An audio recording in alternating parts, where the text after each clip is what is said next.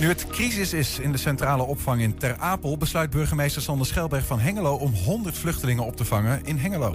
Ja, Solar Team Twente is vandaag begonnen aan de Solar Challenge in Marokko. Een update van de eerste racedag. En langs de A1 in Borne wordt de laatste hand gelegd... aan een bijzonder duurzaam bedrijfspand. En het is de week van de amateurkunst deze hele week in 120 vandaag. Volop aandacht hiervoor. En we starten meteen met een groot gezelschap. Het is maandag 25 oktober. Dit is 120 vandaag. 120. 120 vandaag. De zeven dodelijke plagen van Twente. De door corona gedwongen herontdekking van de natuur in onze regio. De geschiedenis van Universiteit Twente. En een ode aan Anne van der Meijden.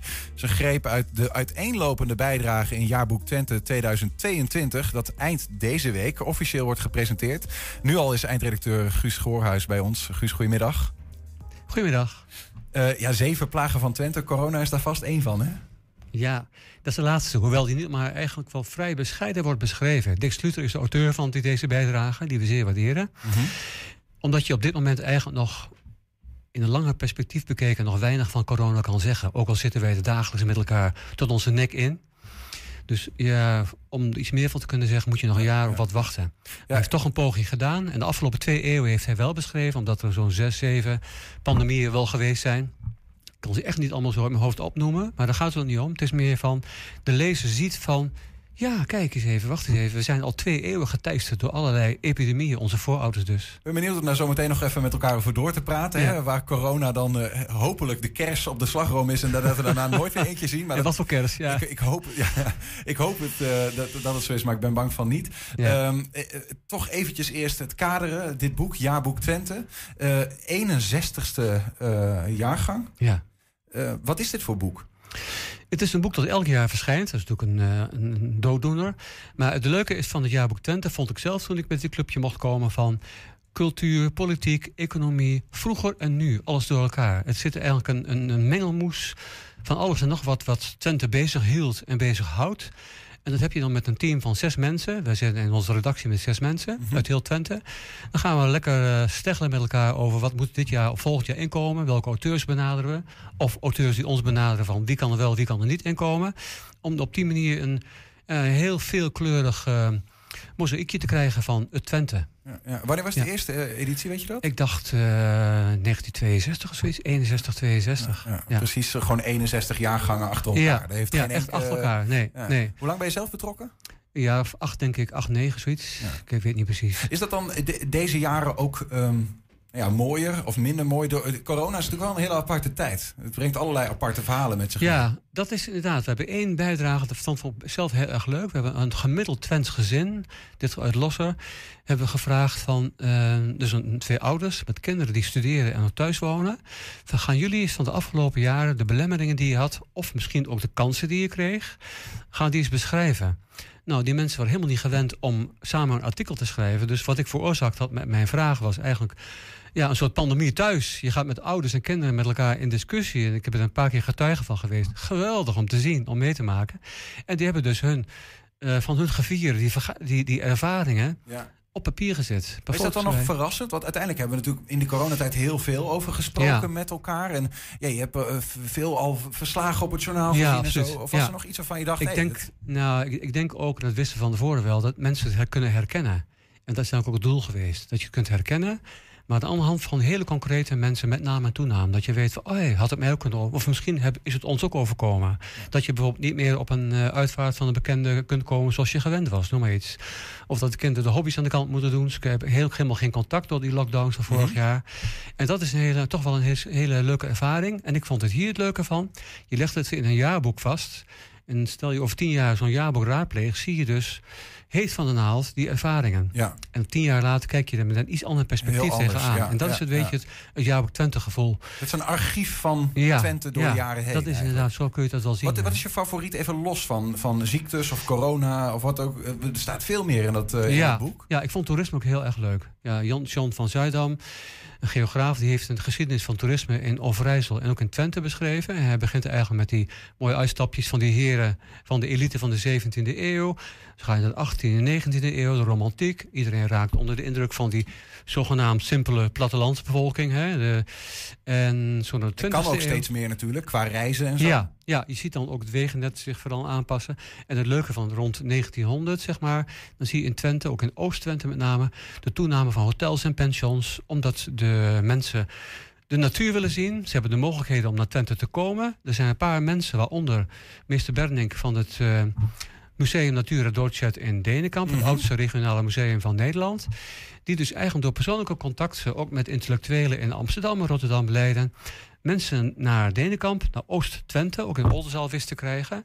En die het elkaar verder zeiden. En zo zie je een stroom toeristen eigenlijk op gang komen van, de, van de burgerij. En later zie je dat verder democratiseren. Hele interessante ontwikkeling vind ik dat. En het lijkt ook nu alsof er, eh, door corona zijn natuurlijk veel meer mensen. Ik, onlangs nog dit weekend hoorde ik van heel dichtbij mensen die verhuizen, toch meer richting de regio, eh, die ik goed ken. eh, eh, die in, nu in het westen van het land wonen, die zeggen: ja, ik kan eigenlijk wel gewoon eh thuis werken. Dus Ja. steeds meer mensen hier naartoe Ja. komen. Dat zie je ook met toerisme. Steeds meer mensen Twente weten te vinden. Ja, dat is inderdaad ook een neveneffect van die corona geweest. Dat je echt. ehm, hebben er een hele leuke bijdrage over. Dat heeft hele mooie kanten. Wij met ons allen ontdekken opeens onze omgeving, kan je wel zeggen. Iedereen, heel veel mensen die thuis werken, die moeten er even uit. Dat zie je letterlijk en figuurlijk om de hoek gebeuren. hebben een fotootje van, geloof ik. eh, dat, dat mensen in het. eh, dat is de coverfoto van dat artikel, geloof ik. Over mensen die, die het Lutterzand eh, Ja. bezoeken. Misschien dat we die ervoor kunnen krijgen. Hebben we een beetje een dat beeld. noem je wel een topper, de zand. Eigenlijk al als. ehm, nu zie je dat het echt heel leuk en ontspannen, onschuldig eruit ziet. Maar als je dus in een mooi weekendje komt, dan is het echt. eh, dan zie je meer, zand, meer mensen dan zand eigenlijk. Meer mensen dan water. Dat is ongelooflijk. Ja, ja. Foto van Carla Ter Ellen, goed om te Ja, zeggen. Carlo Telle, ja. Daar, genieten we altijd van. Maar hij kan ons altijd van hele mooie foto's van zien. Eh, echte vakman. Dat waarderen we bijzonder. Ja. Maar naast deze, want dit is echt een, eh, een zomerplek die mensen dan mogelijk wel hebben herontdekt. Ja. hey, wacht eens even. We hebben echt een soort van eh, woestijn eh, in onze eigen Twente. In ieder geval een plek met bergachtig geheuvellandschap, Ja. leuke Ja. Lutterzand. Maar we hebben ook mooie plassen en daar werd ook gebruik van gemaakt. Ook nog dit jaar, hè, waar dit, toen de vrieskou inzette, zeg maar. ja, dat zijn de bergvennen. Tegen de Duitse grens aan bij Denenkamp. De grens Rammelbeek richting Noordhoorn. Ja, dat was inderdaad super genieten natuurlijk. Als je bedenkt, hè, althans als je van kou houdt en van ijs houdt. We hebben een fantastische winter achter de rug. En ook daar zag je de- dit gezin. Ja, Carlo heeft ze net betrapt bij het onderbinden van de ijzers. Maar nog geen half uurtje later was het ook meer mensen dan, eh, dan dat je ijs kan zien eigenlijk. Ook gigantisch. Maar is het Ja. nou een beeld wat we hebben dat mensen die natuur eh, van Twente, onze eigen natuur, hebben herontdekt? Ehm, of is dat ook echt zo? Zij- eh, wordt het ook gestaafd door cijfers en feiten? Het wordt ook wel door cijfer en feiten, eh, ehm, feiten en cijfers gestaafd. Dat is wel zo, maar dat, dat is niet onze taak geweest. We hebben eigenlijk die impressies gegeven. Als je bijvoorbeeld eens kijkt ehm, naar, de, naar de omzet van... Ja, ja, dat zijn cijfers, maar kijk naar de effecten bij fietsenverhuurbedrijven... die overal in Twente zitten. Ook aan onze kant, de oostkant van Twente. Dan zie je dus dat dat echt langs de straten rijen auto's staan. Mensen die fietsen huren en ook diezelfde locaties gaan opzoeken. Dus Ja, ja. met je eigen boerenverstand zou je kunnen zeggen van... je ziet het gewoon gebeuren. En je knooppunten, eh, de knooppuntenroute wordt Ja. dan ook gretig eh, gebruik van gemaakt natuurlijk. Dat heeft ook heel veel voordelen. Mensen nieuwe plekjes kunnen ontdekken. En als, ja, als je regelmatig fietsen bent of wandelaar ergens bent... kan het soms een neveneffect hebben. Dat schrijft Jan Bengevoort in, zijn bijdrage. Dat bepaalde gebieden die erg kwetsbaar zijn... ook soms zo massaal bezocht worden... Mhm. dat je daardoor ja, onrust creëert in de natuur voor het wild... en voor de flora en fauna die vertrapt wordt. Dat zijn echt wel neveneffecten die er ontstaan. Ehm, nog even over, want, want dit is, dit is eigenlijk, ergens raakt dit ook weer aan corona. Ook weer een soort van Ja. effect. Ehm, maar, maar je hebt ook geschreven over, of in ieder geval in het boek... wat jullie hebben samengesteld, Ja. verschillende schrijvers... over die zeven plagen. Ja. En eh, ik, ik heb even eh, door dat artikel heen ge- gescrolld... En, eh, en Mhm. toen zag ik een eh, interessante plaatjes waar ik even met je doorheen wil. Eh, want een van, de, eh, nou ja, een van de ziektes waarmee te maken eh, eh, nou ja, is geweest, zeg maar, is TBC, tuberculose. Ehm, ook een, eh, een, eh, een besmettelijke ziekte. ja. En we Ja. zien hier een soort van affiche, maar wat, wat zien we hier nou eigenlijk? Ja, dat is een loterij. En daarmee zou dan in Enschede een soort nazorghuis en park gerealiseerd moeten worden. De auteur heeft er verder niet over geschreven, heeft het gememoreerd even. Ik heb zelf nog eens een poging gedaan om erachter te komen hoe dat nou echt zat.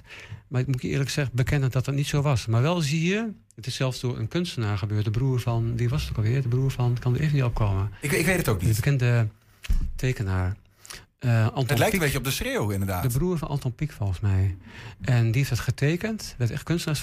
Het ging erom een soort volksbeweging op gang te krijgen. Om geld te krijgen om die mensen die dus door TBC geteisterd werden op te vangen. En het idee, idee was eigenlijk dat ze daardoor door rust. En met name ook in de natuur tot rust kwamen. Dat daardoor uh, ja, een vorm van genezing, een vorm van ja, vooruitgang in onze situatie optrad. En ook daar zijn weer de meningen over verschillend. Want je ziet bij Hellendoorn, Nijverdal had dus ook een heel mooi sanatorium bijvoorbeeld. En later heb ik wel eens gelezen van... Het is maar de vraag wat het allemaal uitgehaald heeft. Maar in ieder geval is het een massale actie geweest in die tijd. Dat, daar zie je het heel mooi in beeld. Het sanatorium van He Hellendoorn? Hellendoorn, exact. Ook daar. 1902? Ja. 20? 1920 is dit, het Volkssanatorium Hellendoorn. Wat is dit voor plek dan? Daar hebben ze ook een, uh, een, een, rustoord. Nu denken wij bij rustoord aan heel iets anders. Maar ook dat was een soort rustoord. Gezonde voeding, rust. En op die manier om die TBC eigenlijk in de greep te krijgen. Om mensen, om de, de epidemie niet verder te laten verspreiden isolatie is, ja, dat zou ik kunnen zeggen, corona, denk je ook aan isolatie. Ja, ja, ja. Maar wel dus ook de rust in de natuur. Dat was een uh, grote gedachte achter die hele beweging om de TBC te bestrijden. Dus toen trokken ze ook de natuur in, uh, zou je kunnen zeggen. Is er een andere, heb je een andere, iets van rode draad kunnen ontdekken? Al die zeven pandemieën, endemieën die uh, Twente troffen. Zit daar een soort van lijn in? Naast dat het nou, allemaal dodelijk is en vervelend? Ja, maar een van de lijnen is wel dat praktisch niemand eigenlijk reageerde zoals, het, zoals we het achteraf zouden eh, doen. Iedereen werd overvallen door elke pandemie die, die optrad. Dat is ons dus overkomen. Vorig jaar de regering en wij allemaal natuurlijk. We dachten allemaal, dat gebeurt ons niet toen we de eerste signalen China kregen. En dat zie je vroeger ook. Van 200 jaar geleden, elke, en er waren maar een paar mensen, ook medici, die tegen een koepokte bijvoorbeeld in het begin 19e eeuw konden, uh, konden vaccineren. Maar heel veel mensen moesten daarvan overtuigd worden. Net als nu, van is dat wel, uh, helpt dat, geneest dat? Omdat mm -hmm. niemand eigenlijk daar de adequate kennis had van het, van het probleem. Dus eigenlijk moesten ja. er heel veel slachtoffers vallen voordat ze inzicht kregen van nou moeten we iets doen. Telkens opnieuw een overval. Ja, ja. Um, tot slot dan, het is, het is, want we hebben nu best wel wat corona-gerelateerde verhalen. Heb je nog iets wat, wat want het, het is een veel breder boek. Hè? Ik noem al even Anne van der Meijden bijvoorbeeld. Ja. Had echt een eerbetoon aangebracht. Nou, dat is een soort in memoriam. We noemen het op zijn Twents. Want het jaarboek Twente besteedt ook altijd aandacht aan het Twents. We schrijven dan niet over het Twents, maar we willen juist in het Twents schrijven. We noemen dat aandenken, hè? dus aandenken aan Anne van der Meijden. En, uh, want hij was natuurlijk een Twentse grootheid. Dat is natuurlijk een open deur, dat weet iedereen. -hmm. Maar omdat het, voor hem de Twentse taal, dat was eigenlijk ook, um, ja, dat, dat is wel heel bijzonder. Hij kon daarin denken, hij kon daarin voelen. En hij zei ook altijd van alles wat je denkt en voelt, kan ook in het Twents. Dat was voor hem natuurlijk. En dat hebben we gepoogd om in een artikel met, en we citeren hem zelf, we laten hem zelf aan het woord, wat hij ooit geschreven had over het Twents. Oh ja. En op die manier proberen we toch een soort klein, een klein papieren monumentje op te zetten voor deze grote man. Ja. Vrijdag wordt hij gepresenteerd, hè? Ja, in Borne. Wat gaat er gebeuren? Ja, vrijdag in Borne in het Cultuurhuis wordt gepresenteerd. En um, iemand krijgt het eerste exemplaar uitgereikt. En dan gaan we nog eventjes vieren dat het weer uh, gelukt is. Want elk jaar opnieuw is het avontuur om dit uh, 160 bladzijden, 170 bladzijden in elkaar te zetten. Bloed, zweet en tranen soms ook? Nee, wonderbaarlijk, nee, nee. maar echt niet. Het gaat altijd elk jaar weer vanzelf. Je begint bij nul en dan is het aan het eind van het jaar weer vol. Ongelooflijk, maar waar. Ja. Waar kunnen we hem krijgen? Elke boekhandel in Twente. Vanaf vrijdag. Vanaf vrijdag. Ligt hij ja. erin. Ja. Jaarboek Twente 2022. Guus Goorhuis, dankjewel. En uh, nou ja, succes alvast met het zoeken naar verhalen van volgend jaar dan. Dankjewel. 120.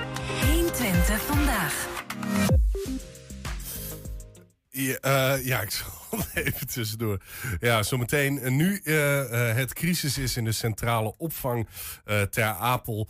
besluit burgemeester Sander Schelberg van Hengelo... 100 vluchtelingen op te vangen in zijn stad. 120. 120 vandaag. Ja, Solar Team Twente die is vanochtend begonnen aan de Solar Challenge Marokko. Deze hele week brengen we updates over de wedstrijd. Hier wat beelden van die eerste racedag.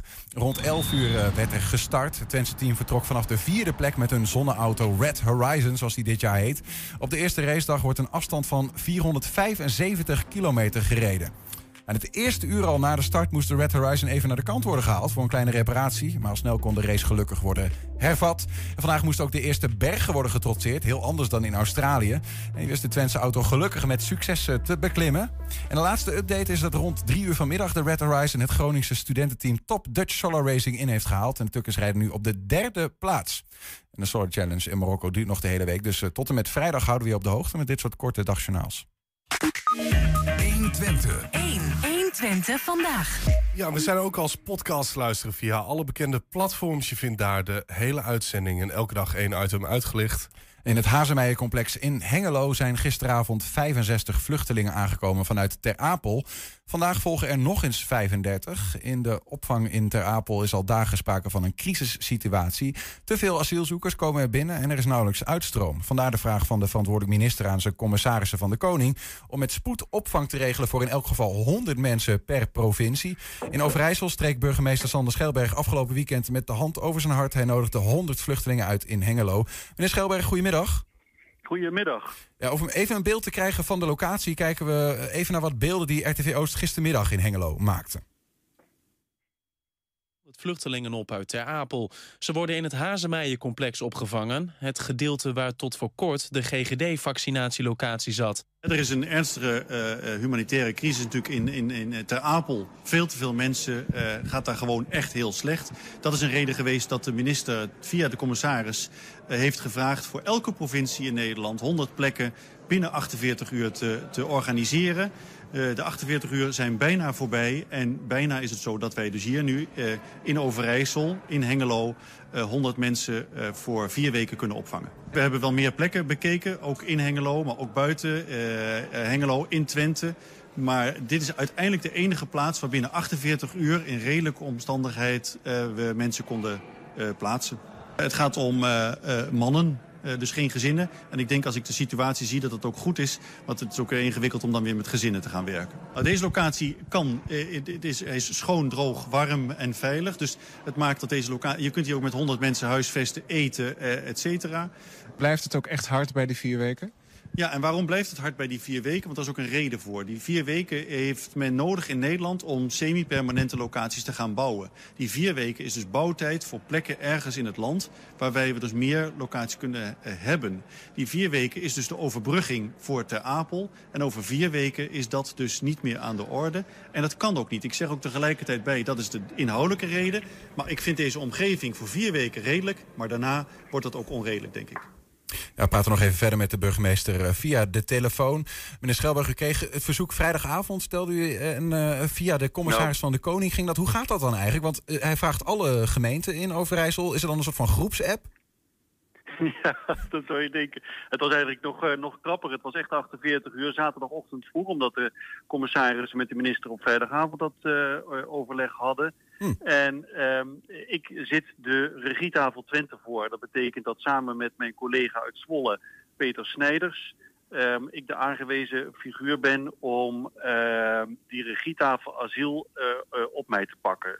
daar komen dus sinds 2015 die vraagstukken langs. En ja, eigenlijk vroeg de commissaris op zaterdagochtend als ware het een wekker aan mij om de coördinatie hiervan op te pakken.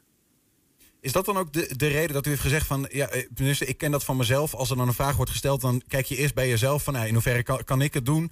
Uh, in plaats van dat je gaat delegeren. Dat u heeft gezegd, nou ja, laat Hengelo het dan maar doen. Want er zijn natuurlijk wat, wat, wat geluiden van mensen die zeggen... ja, kunnen het niet wat meer verdeeld worden over gemeenten? Ja, nou ja, dat was nog helemaal niet aan de orde. Want de commissaris vroeg mij dat als uh, voorzitter van die regietafel. En dat betekent dat ik dus aan de Twentse collega's ben gaan vragen wie heeft er uh, plaats? En dat gold dus ook voor mijn eigen organisatie. Mm -hmm. um, maar um, ik heb in wezen als voorzitter van die regietafel dat gedaan. Voorzitter veiligheidsregio op datzelfde moment. Ondanks dat we dat formeel niet hebben ingebracht en gedaan. Um, en uh, uiteindelijk is het een zoektocht van vele collega's, maar ook de ambtenaren, de, uh, vaak van de openbare orde, die uh, een zoektocht hadden. groepsaccommodaties, ruimtes, wie weet wat, sporthallen of niet. Dus van verschillende collega's heb ik die dag veelvoudig, uh, veelvuldig uh, telefoontjes gehad en gedaan. Ja. En uiteindelijk uh, ja, moet je dan een, een... Nou, er was niet zoveel te kiezen, dus dat is helaas. Maar goed, dan zijn we dus, zal ik maar heel formeel zeggen... zijn we op het aanbod van Hengelo ingegaan. Ja, ja precies. En dat was toevallig zelf. Maar er valt, ja. niet, er valt niet zoveel te kiezen, zegt u. Maar toch kwamen veel collega's nee. wel met de aanboden, zegt u. Ja, maar de vraag is even een aanbod in de zin van ik ga hier naar kijken, zou dat wat zijn? Ik zei nou, dan, en dan, ja, goed, feitelijk gaat dat dan zo op zo'n zaterdag. Nou, ga daar achteraan, wil jij voor mij vragen? Wil jij checken of het überhaupt uh, uh, voorhanden is? belet het iets voor vier weken voor 100 mensen? En dan bleek het of bijvoorbeeld een groepsaccommodatie dat die helemaal volgeboekt waren. Um, nou ja, dus de hele zoektocht is heel primair, heel, heel eenvoudig eigenlijk. Ja, ja. Het is het Hazemeijer-complex uiteindelijk nou ja, geworden. Dat is dan voor nu de me meest geschikte plek voor deze vier weken. Volgens af, is de gemeente eigenlijk eigenaar van dat pand? Hoe kan zoiets eigenlijk ja, zo snel gaan? Wij huren dat en uh, het, was, het was voorhanden en dat was en voor de komende vier weken. Ja, dus de eigenaar van het Hazemeijer-complex, waar we eerst zaten met de vaccinatielocatie voor de GGD uh, ja, die was leeg op dat moment en ook voor de komende vier weken. En dat uh, huren we dus. Mm -hmm. Zaterdag heeft u de fractievoorzitters ingelicht. Hè? Zondagmiddag kregen wat omwonenden een brief. Een paar uur later waren de eerste mensen al gearriveerd. Wat dat betreft een goed staaltje bestuurderswerk wat mij betreft. tenminste, het ging allemaal heel snel. Maar mensen voelden zich ook overvallen. Kunt u zich dat voorstellen? Ja, dat niet mee. Sterker nog, ze zijn overvallen daarmee. Bij, bij mij de vraag op zaterdag. Uh, ik zou je nog sterker vertellen, de keuzes die we maakten uiteindelijk op zaterdagavond, uh, laat, later op de avond, wisten we pas uh, dat het Hazemeer zou worden. Dus we hadden eigenlijk alleen maar de zondag om het uh, in te vullen. Het is, het is, een crisissituatie en dan krijg je dit soort... En dat vind ik ook... dat is niet de manier waarop ik normaal bestuur. Dan probeer je lang van tevoren met elkaar daar te overleggen.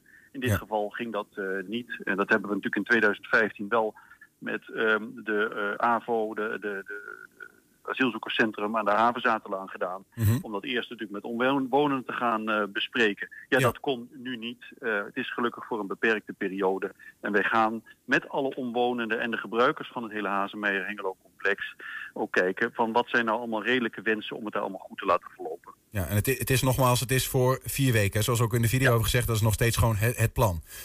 Ja. Ja. Het, overigens, de bewoners is één, maar ook die, de, de gemeenteraad, zoals een democratie functioneert. Er zijn natuurlijk ook wat, wat mensen die zoiets hebben van, ja, moet dat dan niet eerst via een, eh, een gemeenteraad? Is dit, omdat het een crisissituatie is, een soort van andere manier van werken? Uh, deels is dat zo. Deels heeft de gemeenteraad van Hengelo ook altijd aangegeven. Wij, uh, wij zijn uh, die stad om dat te zoeken. Dat is bij de havenzaterlaan ook. Als het in een bestemming past. Dus het, gaat, valt, kan het in een bestemmingsplan of is het een crisissituatie waar we moeten... Uh, waar we in moeten uh, handelen, ja, dan kan het aan het college van BNW zijn. Sterker nog, ja, in sommige gevallen is het ook zeker bij openbare orde geval dat alleen de burgemeester daartoe besluit. Want dan heb je ook geen tijd om de gemeenteraad daarin te kennen. Maar in dit geval zou er ook geen raadsbesluit aan ten grondslag liggen. Uh, maximaal een collegebesluit. Ja, vanwege het feit dat het een crisissituatie is. Nou, maar soms heeft de gemeenteraad, als het gaat om bijvoorbeeld, als het valt in een bestemming, dus uh, als het in de, in de bestemmingsplan uh, dit ook kan, ja, dan, hoeft, uh, dan komt de gemeenteraad okay. überhaupt daar niet voor in aanmerking. Ja, ja, ja, er is geen besluit aan vast. Ja, ondanks dat het best wel natuurlijk een, een nou ja, voor som, het is, het is een ingrijpend of een soort van vluchtelingenopvang is natuurlijk altijd een ding wat de gemoederen doet oplopen, laat ik zeggen. Ja, maar ik moet ook weer tegelijkertijd zeggen, het past ook wel weer bij Hengelo. Ik heb vijf aaneensluitende jaren hele goede ervaringen in de Havenzaterlaan, hier ook in het centrum. Um, we hebben bijzonder goede ervaringen met de opvang van asielzoekers, ook in de buurt, ook in de wijk. Uh, bijvoorbeeld ook bij het verlengen van de havenzaterlaan, waar we in eerste instantie een jaar zouden zijn, ben ik met de buurt gaan praten en zeggen, vinden jullie het goed om het te verlengen of niet? Ik heb hier met jullie een jaar afgesproken, dus ik leg het ook in jullie handen. En men heeft daar uh, masse gezegd, nee, dat gaat goed, we hebben goede ervaringen. Um, uh, en ook op grond van die ervaringen denk ik ook door te gaan, uh, kunnen gaan, ook hier in de stad. Ja. Tot slot dan uh, dit, uh, deze tijdelijke opvang. Hè, tijdelijk zegt al vier weken, vaker genoemd. Uh, dan wordt er ondertussen, zoals u in de video zei, gezo gezocht naar semi-permanente opvangplekken om de vluchtelingen vanuit Ter Apel ja, wat meer te verdelen over het land. Zou, zou dat ook Hengelo kunnen zijn, zo'n semi-permanente opvangplek? Nou, we hebben wel met de, dat, dat, en dat is later ook aangegeven. We hebben natuurlijk gezegd, de Havenzuiterlaan uh, is één. Uh, daar hebben we ook het, het, het, gebouw in de Willemstraat, hebben we ook gezegd, nou, dat mag, daar kan het ook plaatsvinden. Er zitten nu arbeidsmigranten. dat is voor Hengelo betreft, wat Hengelo betreft, de, de, de opgave die de stad aan kan. Um, wij zitten niet meteen, ik, heb ook niet, ik zou ook niet zomaar even iets weten waar we dat dan semi-permanent wel zouden uh, kunnen gaan uh, doen. Ja. Dit is noodopvang, dat had ook een sporthal kunnen zijn. Uh, dit is goed, schoon, warm, veilig. Dit kan tijdelijk. Um, ik heb nog geen beeld of wij nog één eh, locatie zullen kunnen doen. En andere mensen zeggen, dat was ook kort bij jou in het interviewtje, ja, waarom kan het niet een andere, in, in, ook in de Overijssel of in Twente? Nou, ik denk dat het inderdaad goed verdeeld zou worden als we het ook in een andere plek in Twente zouden kunnen vinden. Om daar uh, een permanente of een semi-permanente plek zouden kunnen vinden. Ja. Dat is dan weer een, een, een volgende vraag, zeg maar. Dat hangt eigenlijk, is dat los van Die deze... vraag- ja, die vraag lag er al eh, enige tijd, na, nou zou ik maar zeggen een ma- maand, anderhalf, om te zoeken naar, die, nou, hè, naar dat verhaal, maar dat schiet niet op. En daarom is het ook tot dit ja, eh, crisisverhaal gekomen. Hadden we het eerder kunnen vinden met elkaar, was dat niet gelukt. De woningmarkt zit op slot, er zitten meer van dat soort zaken, dus het zit gewoon verstopt en, en daarom deze noodzaak. Duidelijk. Sander Schelberg, burgemeester van Hengelo. Dank voor de reactie. En eh, nou ja, eh, succes nog verder met eh, alles wat komen gaat op dit vlak. Gaat goed, dank. Dan de Hengeloze gemeenteraad is eh, verdeeld over de noodopvang van vluchtelingen in Hengelo. De ene partij is blij dat Hengelo een menselijk gezicht toont. En de andere die vraagt zich af waarom andere gemeenten geen bijdrage kunnen leveren. Dan heb je nog Leo Jansen, het onafhankelijke raadslid, vindt dat de ra- gemeenteraad hier een eh, stem in had moeten hebben. En hij heeft er vragen over gesteld die hij woensdagavond in de raadsvergadering beantwoord wil hebben. We hebben aan de telefo- telefoon. Leo, goedemiddag. Ja, goedemiddag. Eh, wa- wanneer hoorde je zelf dat de Hengelo deze noodopvang voor rekening gaat nemen? Nou, ik kreeg, eh, toevallig keek ik zondagmiddag in, eh, in de mail. Normaal heb ik wel wat anders eh, te doen. En ik, ik zag een mailtje voorbij komen. En daar werd even meegedeeld dat, dat er 100 eh, ja, vluchtelingen in de noodopvang in, in het Haasmeijercomplex zouden komen. Ja. Een, me- een mededeling. Mhm. Dus dat werd even aan de raad meegedeeld. En om, eh, om één uur zou, een, eh, zou dan de, de eh, bewoners ingelicht worden en om twee uur de, de pers. Nou, zo gaat dat in Hengelo. Ja, ja. En wat dacht je? dat- Ik klinkt al een beetje uit je, uit je stem dat je het daar niet helemaal mee eens was. Ja, dit is, ik, heb, ik heb net nog even een klein stukje gehoord eh, van een interview met, met Schilberg. En ja, dat klopt natuurlijk helemaal van geen kant. Het heeft niks met bestemmingsplan te maken. Ook in Hooghagen is dat er gewoon doorgedrukt. Ik heb dat al eerder gezegd. Wat is de rol nou van de gemeenteraad? Als ik kijk in, in, in Bonne, onze buurgemeente, daar, eh, daar heeft de gemeenteraad gewoon een stem in gehad. Hier wordt het door, eh, ja, ik, sorry dat ik het zo noem, ego-tripper eh, eh, Sander Schelberg wordt het gewoon doorgedrukt. En men vindt dat allemaal maar goed. Nou, ik als uh, onafhankelijk raadslid vind dat niet goed en stel daar vragen over. Nou ja, goed, maar het is natuurlijk, hè, er is sprake van een noodsituatie in Ter Apel. Ehm, En in een crisissituatie veranderen soms de spelregels. Dus één, maar Schelberg zegt ook net, soms heb je te maken met een collegebesluit waar de raad gewoon uiteindelijk ehm, ja, niet per se een stem in heeft. En hij zegt, dit is één van die besluiten, maar daar bent u het niet mee eens. Nee joh. Dus, dus helemaal, joh. Schelberg verzint ze ter plekke, ze- zeg ik wel eens. Eh, ja, eh, nogmaals, eh, we, hebben te maken met een burgemeester, enorme ego-trippen, die wel eens even zal laten zien dat hij, ah, ik weet niet of jullie de twitters van, van Schelberg nog vandaag hebben gezien. Nou, dat, die waren stuitend. Eh, gewoon eh, zo van, eh, dat heb ik toch maar eventjes mooi geregeld. Heb ik niet gezien, meneer Jansen, maar het is wel goed om even, even zonder op de persoon, maar ook gewoon even inhoudelijk van wat, Ja, ja, wa- waarom, is dit dan geen, waarom is dit dan geen collegebesluit volgens u? Dit is geen collegebesluit. Dit, dit zijn besluiten die je eerst met de raad overlegt. En dan, nou even, voor, even voor alle duidelijkheid. Eh, er, is, er is overleg gepleegd met de fractievoorzitters, niet met de onafhankelijke eh, leden. De fractievoorzitters waren op de hoogte van het feit dat hij op zoek was eh, naar een locatie om eventueel te gaan kijken of die 100, eh, circa 100 eh, mensen opgevangen kunnen worden. Tussen haakjes, ik heb, ik heb natuurlijk niks. het, is, het is goed dat deze mensen een plekje krijgen, maar het gaat mij om de manier waarop dat gaat gebeuren. Ja. En, en ja, hij kan het, want hij heeft ook nog even gevraagd, maar ook in Hooghagen, dat, dat is geen crisissituatie. ook dat heeft hij zomaar eventjes doorgedrukt. En eh, hij overlegt dat dan met de fractievoorzitters. Nou, dat gaat in Hengelo eh, schijnbaar heel makkelijk. En dan hebben we nog drie onafhankelijke leden. Die kregen een, eh zondagsmiddags een, een mailtje van... eh, eh, nou, eh, we hebben een plekje gevonden en dat is het. Maar zouden die drie onafhankelijke leden dan mogelijk de, de, de stemverhouding kunnen veranderen? Want uiteindelijk zijn die fractievoorzitters staan voor een veel groter deel van de gemeenteraad. Even voor alle duidelijkheid. De stem Dat wordt, dat, het stemmen gebeurt in de, de raadsvergadering. Of je roept een, een, een, een, een extra raadsvergadering bij elkaar en legt dat voor.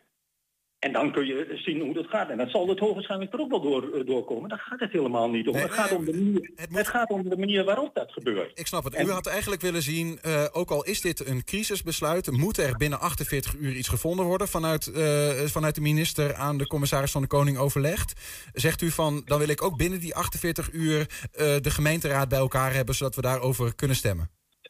Ik heb het idee eh, dat, dat men daar al langer aan, aan voorbereiden is geweest. En als je aan het zoeken bent, want er was ook nog even het oude stadskantoor was even in beeld. Dan, eh, dan eh, roep je op voorhand de, de raad bij elkaar. En dan ga je niet een select groepje in de achterkamertjes even bij elkaar roepen. Jongens, eh, ik ben, ben wat op, op zoek. Ja. En, en vergeet een gedeelte van de raad te informeren.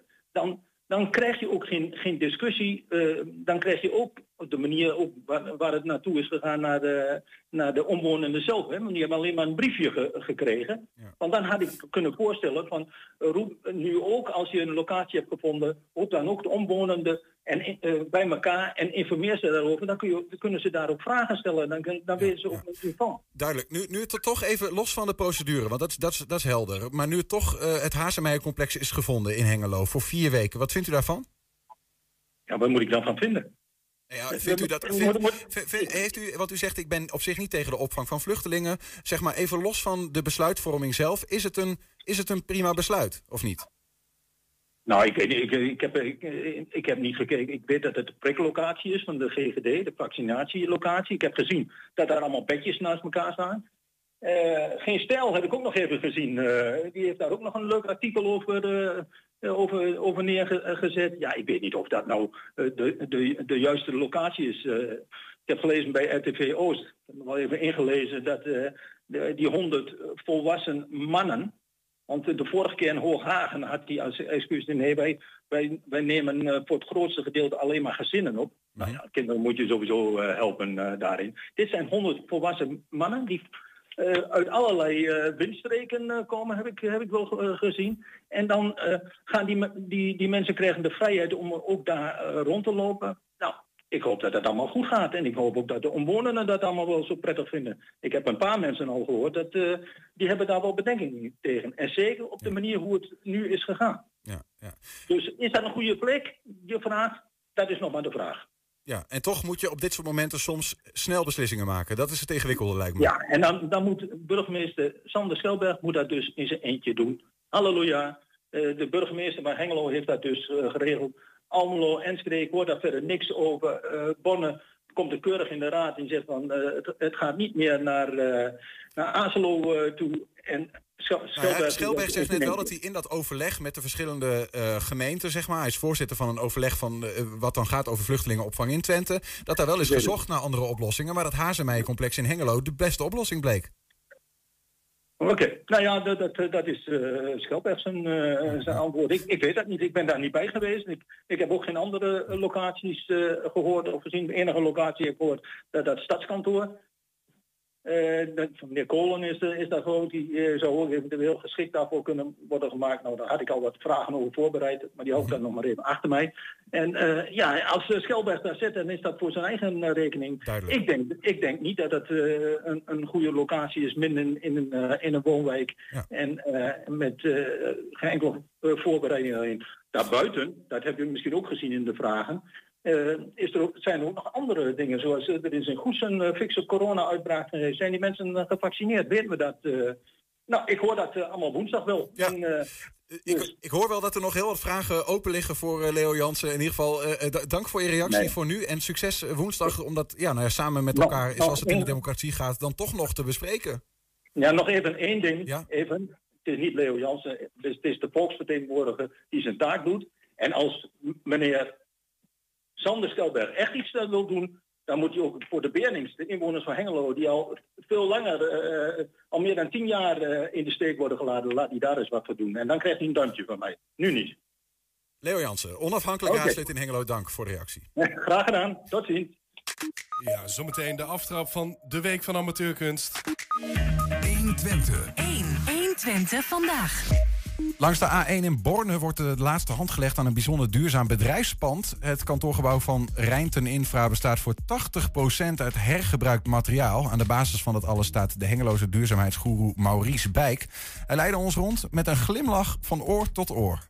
We staan hier uh, nu bij eh, ons uh, nieuwbouwproject van Rijnten Infra. En vooral dit kantoor is heel erg bijzonder, want we hebben gezegd uh, design by coincidence. Dus uh, het toeval gaat mede bepalen hoe het gebouw eruit gaat zien. En dat toeval is datgene wat je toevalt. Uh, wij hebben een slooptak. En 80% van wat jullie hier op de achtergrond zien, dat is Ola Pruttel. Uiteindelijk, als je het over de circulaire economie hebt... dan is hergebruik staat far hoger dan recyclen. En dat willen we hier aantonen. Hier, waar we hier nou overheen lopen... Uh, dat is graniet. Uh, dat komt bijvoorbeeld uh, uit Ede vandaan. Dat moest daar om moverende reden weggehaald worden. Dat gaat normaal naar de breker, daar maken we granulaat van. En nu hebben we een hele mooie keerwand van gemaakt. Kijk ik bijvoorbeeld hier naar het gebouw weer. Daar zie je mooie dakpannen. Deze dakpannen die, die komen weer uit Weerselo. Elk pan is een besparing van 0,6 kilo CO2. en maal 12.000, dan, ja, dan praat je over 8 ton CO2-besparing. Dit vind ik zelf ook wel mooi om te, om te laten zien. Dat zijn die, uh, die, uh, die tegels. Nou, ja, allemaal tweedehands. Die zijn schoongemaakt en ja, zo nu dan is er één niet goed, weet je, dan is omwisselen. En weet je, dat is ook, uh, we hebben genoeg op voorraad. Dus dit, de architect heeft doelbewust ook laten zien dat het verschillende zijn. Die komen trouwens weer uit de Rabobank in Zeist. Dus alles heeft een verhaal. Hier zien jullie systeemplafondplaten. Normaal gesproken zijn er duizenden, uh, uh, honderdduizenden van dit soort platen... die worden normaal thermisch gerecycled. Dat is heel mooi voor, voor verbranden. Dat moeten we niet willen. En nu worden ze eruit gehaald. Die worden naar een werkvoorziening, sociale werkvoorziening. Die worden schoongemaakt, die worden nieuw ge gespoten... die worden in een doosje gedaan en die worden tweedehands verkocht. Nou, dit is ook weer een, een trap. hij, hij, wordt nu opgebouwd. die, die komt ook uit het Erasmus ziekenhuis. Maar dit zijn dingen die normaal gewoon allemaal weggesodemieterd wordt. Dat staal dat wordt weer omgesmolten. Dat hout dat gaat naar thermisch gerecycled, wordt verbrand. En je, je, je kunt zien dat het wordt gewoon dadelijk gewoon... Uh, het is gewoon al een mooi gebouw aan alle kanten. Mijn taak is, uh, is eigenlijk een hele simpele. Ik heb een hele mooie functieomschrijving. mijn taak is dat ik een creatieve verbinder ben op het gebied van duurzaamheid, innovatie, mens, natuur en beleving. En de kunst is niet alleen de mensen extern mee te nemen in onze denken, maar met name intern ook. En een heel mooi voorbeeld vind ik, ik heb niet zo heel lang geleden... heb ik hier onze 18 projectleiders van de afdeling Sloop hier uh, rondgeleid. Nou, die waren zo onder de indruk, uh, want slopen uh, appelleert aan kapotmaken, vernietigen. En een sloopbranche heeft waarschijnlijk niet zo'n hele mooie imago. Terwijl toppers zijn, het zijn geweldige gasten. En met een kennis in huis. En voor mij zijn het geen slopen, maar reststroomdeskundigen, ketenspecialisten. Dus we hebben wel toppers in dienst die uiteindelijk ook zien dat gewoon met, met oude spulletjes gewoon mooie dingen kan maken. Ja, dat is een man met verstand van zaken. Eh, Julian, in die video heeft uh, deze meneer Bijk het over een CO2-besparing van 8 ton per jaar. Hè, als hij het verschil ja. aangeeft tussen nieuwe uh, dakpannen en herbruikte dakpannen. Mm -hmm. Heb jij een idee hoeveel dat is? 8 ton CO2-besparing per jaar? Uh, 8 ton, oh, dat, dat zou dan wel veel zijn. maar ik, ik heb echt geen idee. Het, een, een raar getal voor mij. Ik, heb dit, ik weet dit ook niet, maar 8 ton CO2 staat gelijk aan 50.000 kilometer rijden in een dieselauto. Of iemand die dus 50 keer heen en weer vliegt tussen Amsterdam en Londen. 50 keer heen en weer vliegen tussen Amsterdam en Londen. Dus dat alleen maar met uh, andere dakpannen. Ja, Morgenavond is deze vent Maurice Bijk, die je net hoorde, te gast in de maandelijkse talkshow van Hengeloos Pijl. Dat is tussen 7 en 8 uur te volgen via 120.nl. En aankomende vrijdag tussen 10 en 11 s avonds op het tv-kanaal van 120. 120. 120 vandaag. Ja, dan, het is 25 oktober, maandag. Het is de begin, het begin van de week van de amateurkunst. Ja, nou, we zijn, we zijn zaterdag ook begonnen. Ja, zaterdag is er een soort van aan, uh, aanslingeren geweest, zeg maar. En deze week is het dan echt helemaal aan. We gaan de komende vijf dagen uh, nou ja, amateurkunst horen in 120 vandaag. En daarbuiten en in heel Enschede.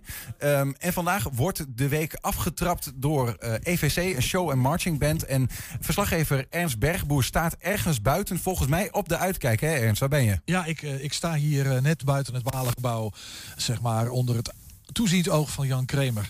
En achter mij staat die uh, EVC, die, die drum- en marching band klaar. En naast mij staat uh, Henk ten Harkel, collega. En jij, jij weet alles van drum- en marching bands volgens mij. Wat is dit voor club? Ja, dus dit, zoals het een drum en marching band, een van de weinige orkesten in Enschede die nog muziek op straat maakt. Wat, wat, ja, precies. Want wat, wat is nou een drum en marching band? Het verschil met een fanfare of zo? Fanfare, dus heel veel koper met slagwerk en een enkele uh, saxofoon. En daar wordt speciale muziek voor geschreven. Echt muziek waarmee je kunt marcheren op straat. En dat is iets anders dan een harmonie of zo? Ja, ja een harmonie heeft hout. En een, uh, een fanfare is, uh, zijn koperblazers. Hey, en ze hebben uh, ja, natuurlijk heel lang stilgezeten. zoals heel veel amateur, nou überhaupt, hè, orkesten. Is, is het dan niet ontzettend lastig om weer niveau te bereiken, om weer terug te komen? Ja, ja, dat is hartstikke lastig. Omdat je eigenlijk nu weer met de opbouw van je club bezig bent.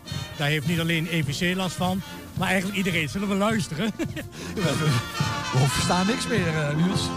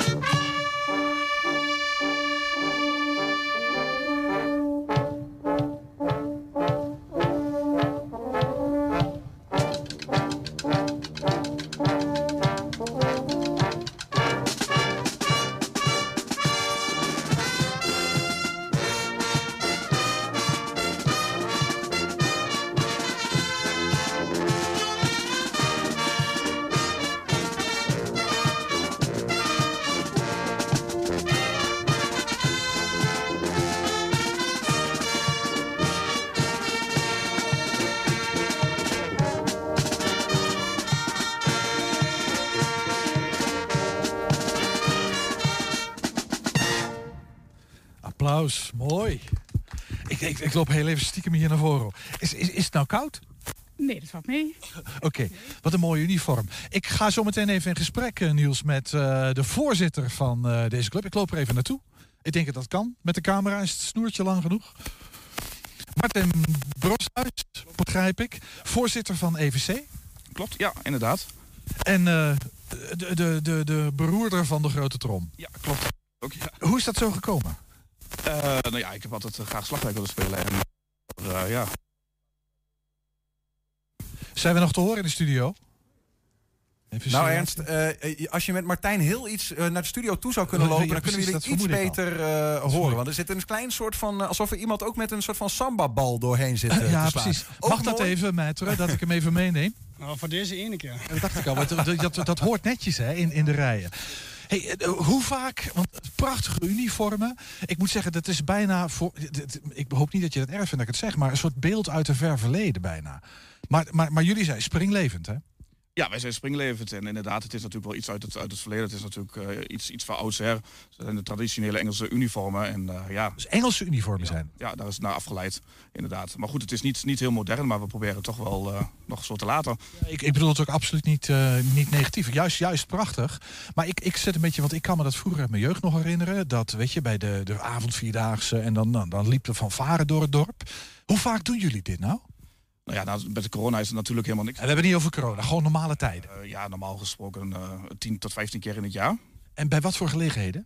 Uh, zoals openingen, noem maar op, van allerlei festiviteiten. Ik vroeg het net mijn collega Henk ook al. Jullie hebben natuurlijk een hele lange periode weinig of niks kunnen doen. Klopt, ja. ja. Hoe moeilijk is dat? Uh, nou, dat is best wel moeilijk, want je wilt toch graag muziek maken en uh, je wilt graag op de woensdagavond naar, naar de vereniging in, de contacten onderhouden. Ja, dat is gewoon heel erg lastig. En, en als het gaat om, om zeg gewoon spel, zeg maar de kwaliteit van wat je doet. Want jullie doen dit serieus. Hè? Dit, is, dit is niet. Uh, want jullie gaan aan een wereldconcours meedoen, geloof ik. Vertel eens. Uh, ja, er zijn wel de plannen voor inderdaad dat we naar het WMC gaan. Dat is, uh, wat, is, wat is het WMC? Het Wereldmuziekconcours in, in de Kerkrade. En daar ja, willen we graag aan meedoen. En, en wat, wat doe je dan bij zo'n concours? Wat, wat, stel dat ik er naartoe ga als bezoeker, wat zie ik dan? Nou ja, je hebt verschillende dingetjes. Wij gaan op Mars eh, meedoen, zeg maar. Dus wij gaan echt, echt Mars lopen. Maar je kunt ook naar een eh, show kijken of uh, naar een Marsparade. En dat gaat, Advendo Snake doet het bijvoorbeeld. Die gaat allerlei rare figuurtjes op, op een straatparcours lopen, zeg maar. Wat gewoon heel knap is. Maar wij gaan meedoen op de Mars. Want dit is maar een heel klein deel van jullie complete vereniging. Hè? Dat is, ik, ik las iets van 100 leden of zo. Nou ja, we zijn er inmiddels iets minder, maar ik denk dat de hele vereniging een lid of 60 is inderdaad. Ja, en we zitten natuurlijk nou op een tijdstip dat het lastig is om de hele club bij elkaar te krijgen in verband met werk. Dus dat, uh, we zijn niet helemaal compleet. Hey, en wat, wat hebben jullie net gespeeld? Uh, Sky on Fire, van de, van de bekende artiest. Ik meen daar ook iets bekends te horen. Jullie gaan zo meteen nog wat doen, maar er misschien zo meteen even over hebben. Hey, en, uh, want behalve muziekinstrumenten, dat is wat ik nu zie, kan ik me vroeger ook van vroeger herinneren dat we daar van die majorettes voor. Hebben jullie die ook? Ja, bij ons is dat twirl en die hebben we inderdaad ook nog. Hoe heet dat? Twirl. Twirl. Ja, twirl, ja. En uh, ja, die doen uh, in principe niet meer mee op straat. Uh, alleen die doen eigen concoursen houden in, in sporthallen. Dat... Waarom niet meer op straat? Was op zich altijd wel heel tof. Want volgens mij was dat een reden waarom mensen toch ook kwamen kijken. ja, inderdaad, het is zo. Maar goed, op een gegeven moment wordt, wordt het minder. Zijn er niet zoveel meisjes meer enthousiast om dit te doen. En wordt de groep kleiner. En dan ja, dat is gewoon niet, niet mooi om op straat te lopen, zeg maar, met twee of drie meisjes. Dus hey, en als, als ik jou nou eens vraag, hè, want, want jullie, je zegt al, het zijn geen honderd leden meer. Ik kan me voorstellen dat corona er ook niet makkelijk in is geweest. Um, uh, zeg maar het aantrekken van, van, van mensen. Ik kan me herinneren, vroeger was zoiets ook... als je een trompet wilde leren spelen, ging je bij de fanfare. Want dan kreeg je een trompet, dan kreeg je les... en dan moest je op straat meedoen. Dat was ongeveer... Uh, en, en, maar nu, hoe, hoe, is dat nog steeds op dezelfde... werkt het op dezelfde manier? Ja, dat werkt in principe nog op dezelfde manier. Alleen ja, het is niet meer... Mensen willen niet in de, in de, de jongen noemen dit apenpakjes. Hè? En uh, wat je net zegt, het is natuurlijk niet, niet, niet modern meer. Dus dat vind ik echt negatief, apenpakjes. Ik vind het prachtig. Ja, ja nou ja, dat is, dat is het ook. En, uh, maar goed, het is wel lastig om, om nieuwe leden te krijgen. Maar goed, dat is bij... Doe eens een werven, heel, heel kort een wervend praatje. Daar is de camera. Nou mensen, als jullie de muziek willen maken en je wilt bij een leuke club, uh, nou kom bij EVC Enschede. Elke woensdagavond repetitie. Dus, en na die tijd een lekker biertje. dat klinkt ook goed. Hey, wat, jullie gaan nog een nummer, een nummer spelen. Wat gaan jullie doen? Festivis Polka. Dat is een, eh, een polka. We gaan luisteren. Dankjewel. Succes. Oh, jij moet even terug in de rijen natuurlijk. Ja, want dat hoort echt, hè? Dat is een strak georganiseerd. Straf. Hij krijgt straks straf. Hij, nee, kom op. Eh, dat is mijn schuld, dan moet je mij geven. Dat is goed. Komt goed. We gaan luisteren. Eén, twee, drie. Uh.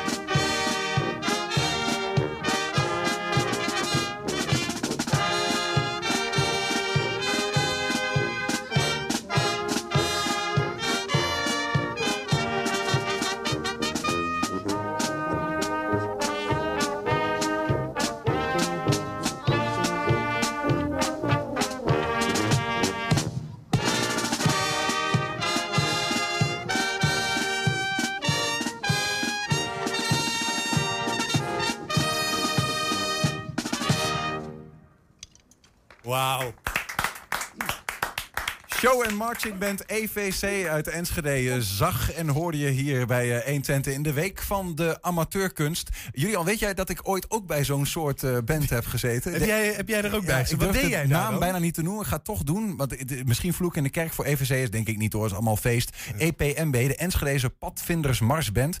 En uh, ik was een jaar of tien, speelde trompet. Ik weet nog goed dat ik op, tijdens een Duitse koude dag, carnaval, uh, door, door, door de straten van Duitsland speelde. Witte handschoentjes aan op mijn trompet. Ik mijn best gedaan, weet je wel. Vernikkelde handen. Ik kon wel janken.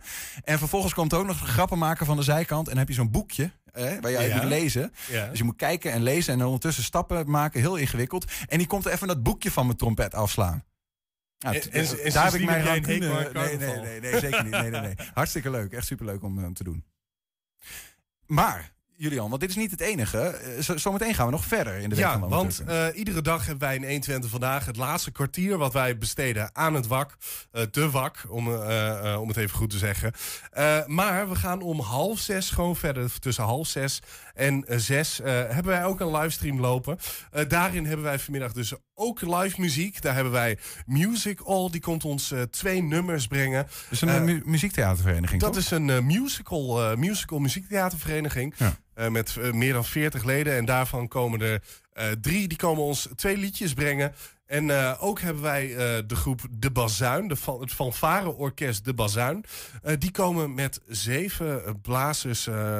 Uh, die komen ons daar ook uh, twee liedjes, uh, drie liedjes volgens mij zelfs mee brengen. Dus mm -hmm. genoeg muziek nog. En morgen gaan we gewoon verder. En waar Want, kunnen we dat volgen? Dat kunnen we gewoon volgen op 120.nl, maar ook op 120 Enschede op de YouTube pagina. Is gewoon een livestream erbij. Dus daar kun je gewoon op afstemmen. Zometeen dus om half zes. ja, dan gaan wij de laatste bazuin wat ons programma betreft in ieder geval blazen hè, nu.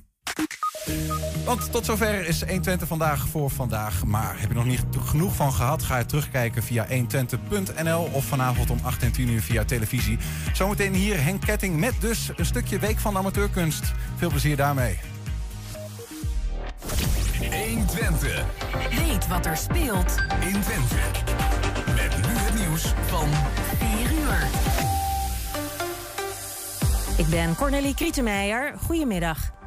Nu alle coronacijfers weer in het rood schieten, denkt het kabinet over extra maatregelen. Misschien voor mensen die nog geen prik hebben gehad. Die lopen het grootste risico op corona en kunnen anderen besmetten, zegt minister De Jonge. Hij heeft OMT advies gevraagd. Volgende week dinsdag is er weer een persconferentie.